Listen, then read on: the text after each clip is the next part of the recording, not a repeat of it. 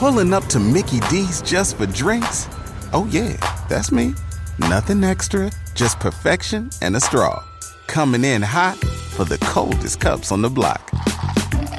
Because there are drinks, then there are drinks from McDonald's. Mix things up with any size lemonade or sweet tea for $1.49. Perfect with our classic fries.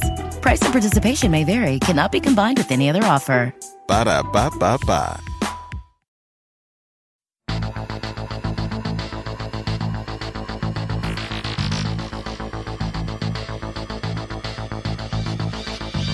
Hi, I'm Dr. Sabrina Stierwalt, and I'm Everyday Einstein, bringing you quick and dirty tips to help you make sense of science.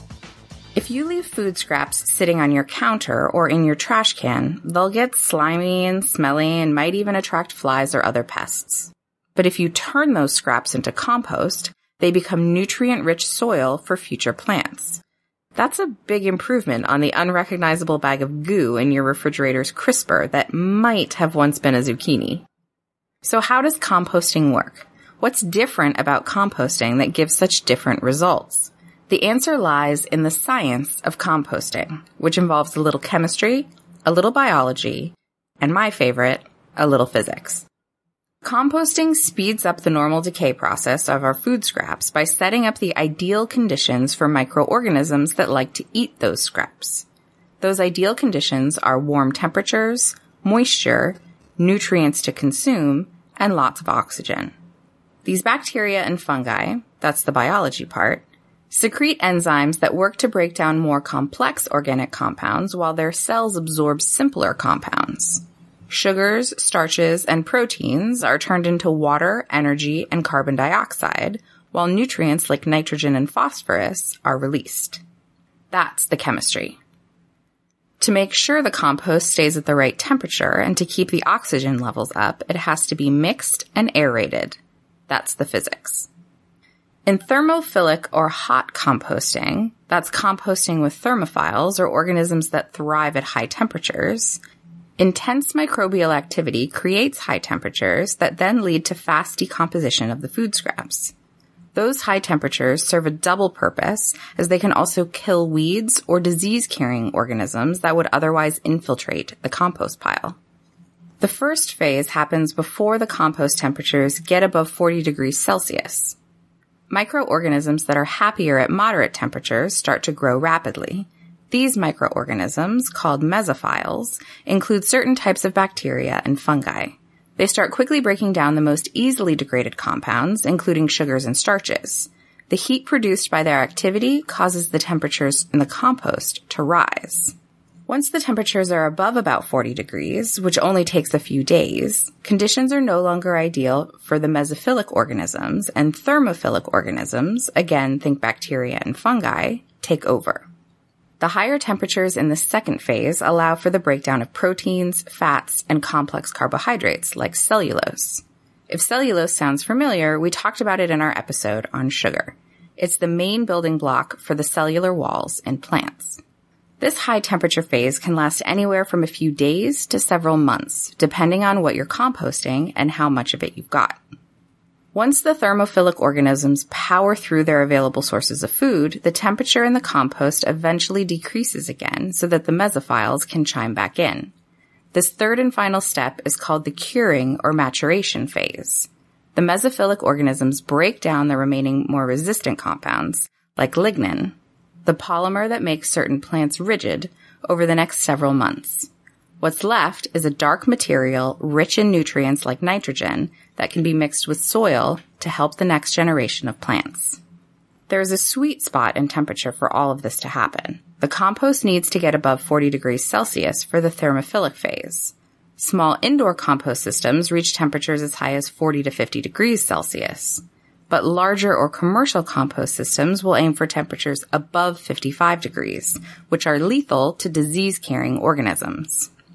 Too much higher though, around 60 to 65 degrees Celsius, and even the thermophilic organisms can't survive. Pulling up to Mickey D's just for drinks? Oh yeah, that's me. Nothing extra, just perfection and a straw. Coming in hot for the coldest cups on the block. Because there are drinks, Then there are drinks from McDonald's. Mix things up with any size lemonade or sweet tea for $1.49. Perfect with our classic fries. Price and participation may vary, cannot be combined with any other offer. Ba da ba ba ba. Sometimes it takes a different approach to help you unlock your true potential. With Capella University's game changing FlexPath learning format, you gain relevant skills you can apply to your career right away.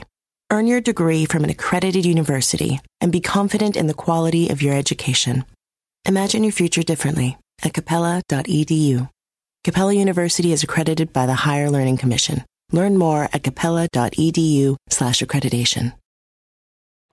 So what should you compost? According to the U.S. Department of Agriculture, fruits and vegetable scraps, eggshells, coffee grounds, and filters, tea bags, and your dryer lint are all great fodder for compost.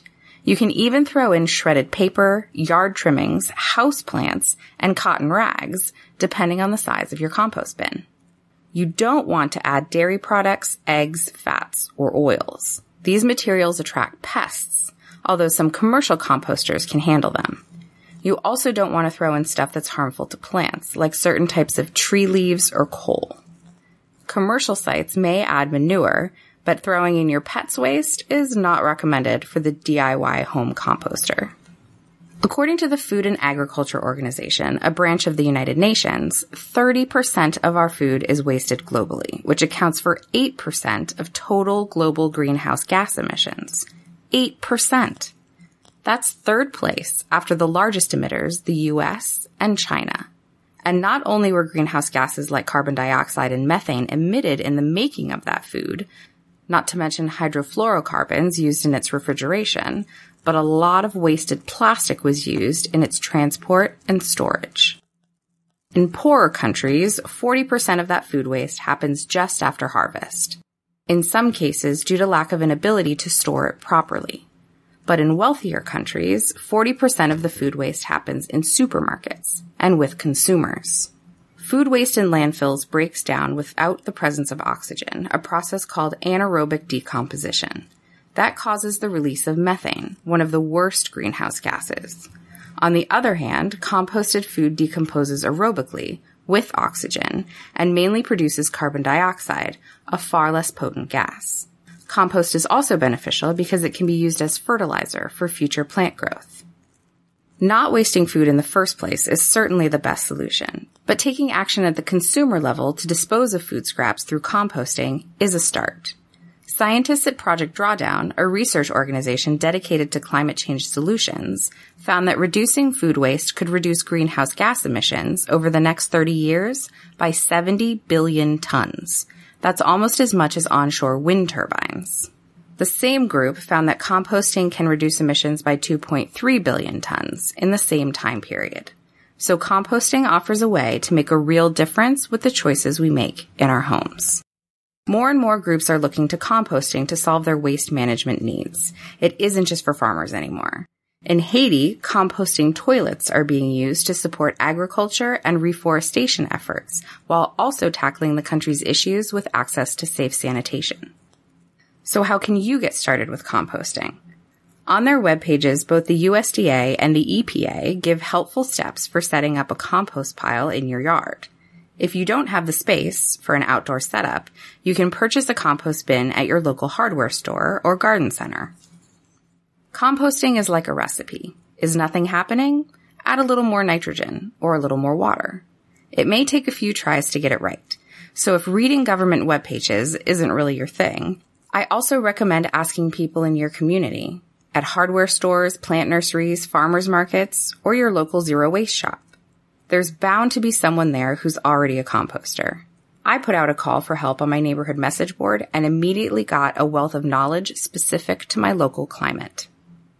But I'm not a gardener, you might say. Well, neither am I. Once my kids were born, I couldn't keep any plant life alive. But despite my best efforts, those kids produce a lot of food waste. So if you want to make an improvement, but aren't much of a gardener, like me, check if your neighborhood has a compost drop-off site. Happy composting! Until next time, I'm Dr. Sabrina Stierwalt with Everyday Einstein's quick and dirty tips for helping you make sense of science. Listen and subscribe on Apple Podcasts, Spotify, or Stitcher or wherever you get your podcasts.